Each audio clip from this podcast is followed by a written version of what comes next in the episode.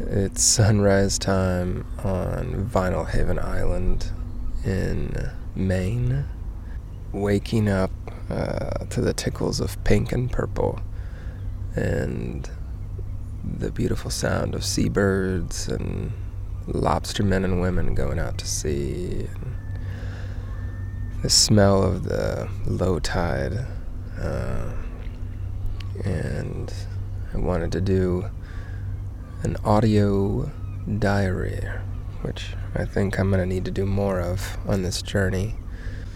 I wanted to do a little uh, reflection, I guess, as I'm probably on the most eastern tip of the United States that I will visit.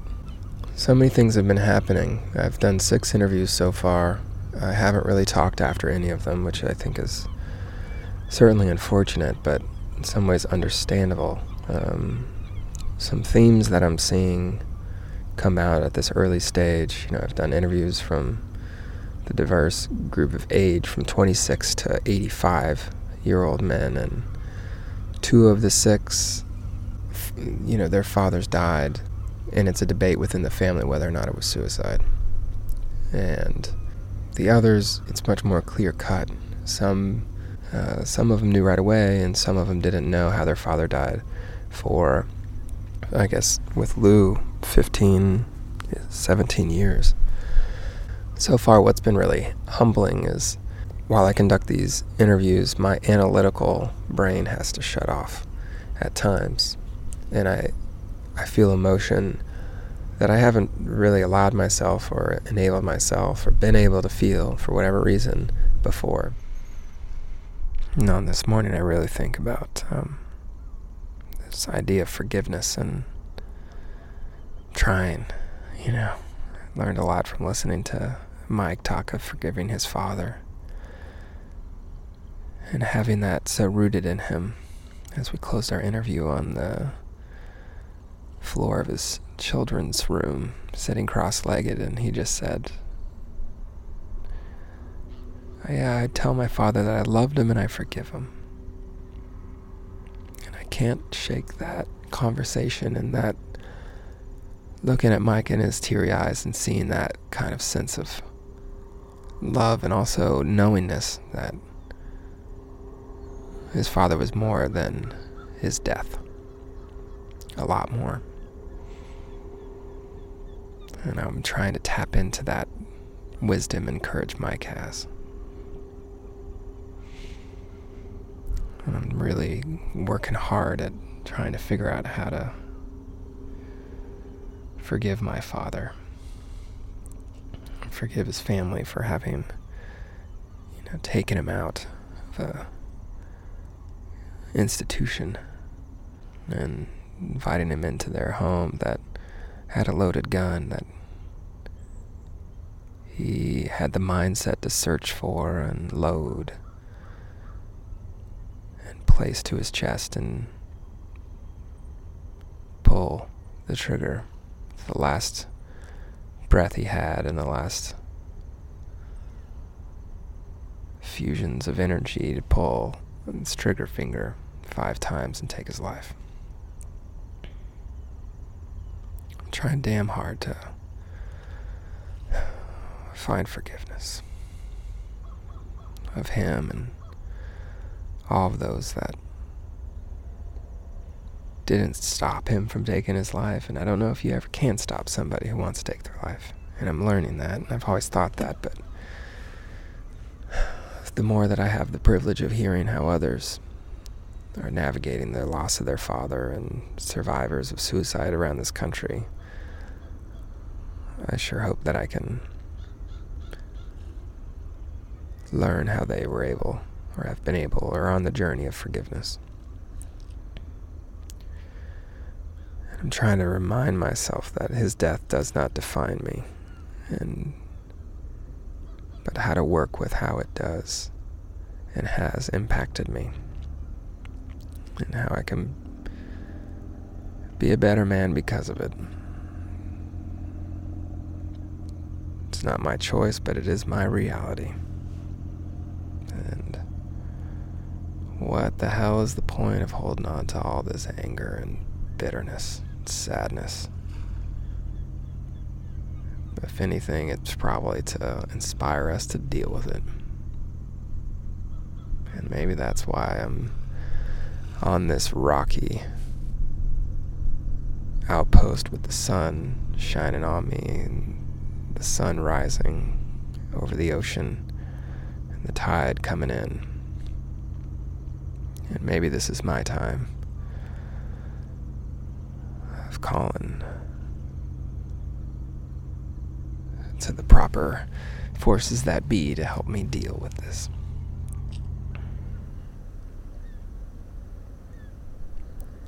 Yeah, I guess I wonder on this forgiveness idea of how one does that. and maybe by the time I get to the Pacific and I stand in the afternoon and the dusk and I look out to the Pacific Ocean and watch the sunset, I might be able to share some new reflections. But on this fine morning in Vinalhaven, Maine, on an island some 15 miles off the coast of Maine, I just wanted to rise with the sun and recognize that I got a lot to learn.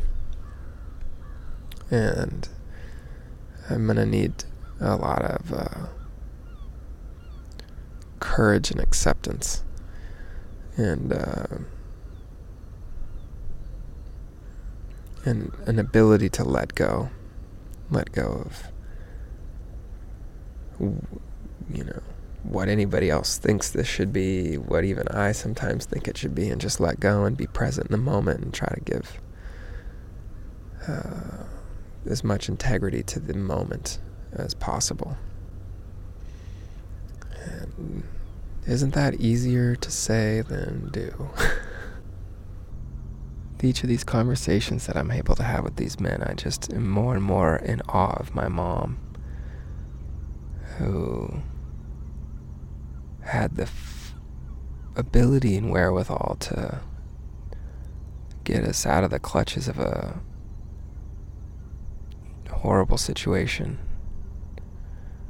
where her child, you know, high school sweetheart, the man she loved, explained to her how he was going to kill her and then take his life she was able to get us out of that and carry me and seek refuge. And I've never once thought it was her fault. You know.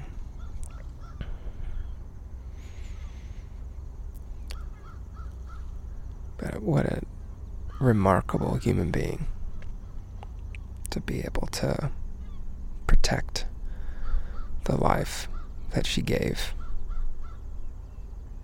and to protect me and protect herself, and then deal with the massive tidal waves, massive violent waves of anger and hatred and vitriol that his family spewed at her and crashed down on her. And she found a way to protect me and keep me as a child in awe of the world and able to be the man that I am. And the strength, you know, being mother and being father many times and keeping us fed and sheltered and enabling me to have the opportunities that she never had you know, these conversations really do give me a lot of perspective and really do wonders to make sure that I never lose sight of the privilege and opportunities I've been afforded. Which I always try to keep in mind, but there's nothing like looking at death, especially death by suicide, to shake one's perspective about life and how to live it. So, on this beautiful morning, sunrise, tide coming in, mm, hoping it'll bring in the good and the strength and the tenderness and the love and the wisdom and the knowingness of the power of forgiveness and the power of acknowledging. And it'll take out some of this bitterness and sadness and anger and resentment and guilt that I have. And may this journey and this project and all the men who I have the privilege to meet with and learn from and share with and those men who help me kind of normalize my own feelings but also enhance my toolbox of how to deal with my feelings and the tips and tactics that they bring to the conversation from their lives, their lessons. I'm really looking forward to swimming in the currents with those guys and learning from them. And for all those who I don't have the opportunity to meet, I sure hope that they're able to tap into this current of this project in some way and find strength in it, solace in it. So we got to start talking about this issue of suicide, and we as men have got to, I think, do a little bit more to be talking about it, to embrace the reality that is, because hopefully it'll help others out there, because this is 10th leading cause of death in the United States, and that's just the ones that are reported. And it's mostly men who are taking their lives. And many of them, like our fathers, are leaving a wake of father loss and issues of abandonment and feeling abandoned by your father is certainly not a great feeling, but it it is one that can be reckoned with, I, I believe. So, good morning, America. It's time to have a little chat. as I think of, I say good morning, America, as the sun's coming up here and it's island in Maine. I'm thinking of good morning, Vietnam. Well, it's hot outside and how just a week or so ago we lost one of the greatest creative geniuses of our time, Robin Williams, to suicide. Sadly, there is an, always an increasing need, it seems, for us to learn how to support those living with mental health challenges and the family members who are trying to figure out how to support those who are living and grappling with mental health issues. So, good morning, America. And in the spirit of Robin Williams, with hopes he is resting in power.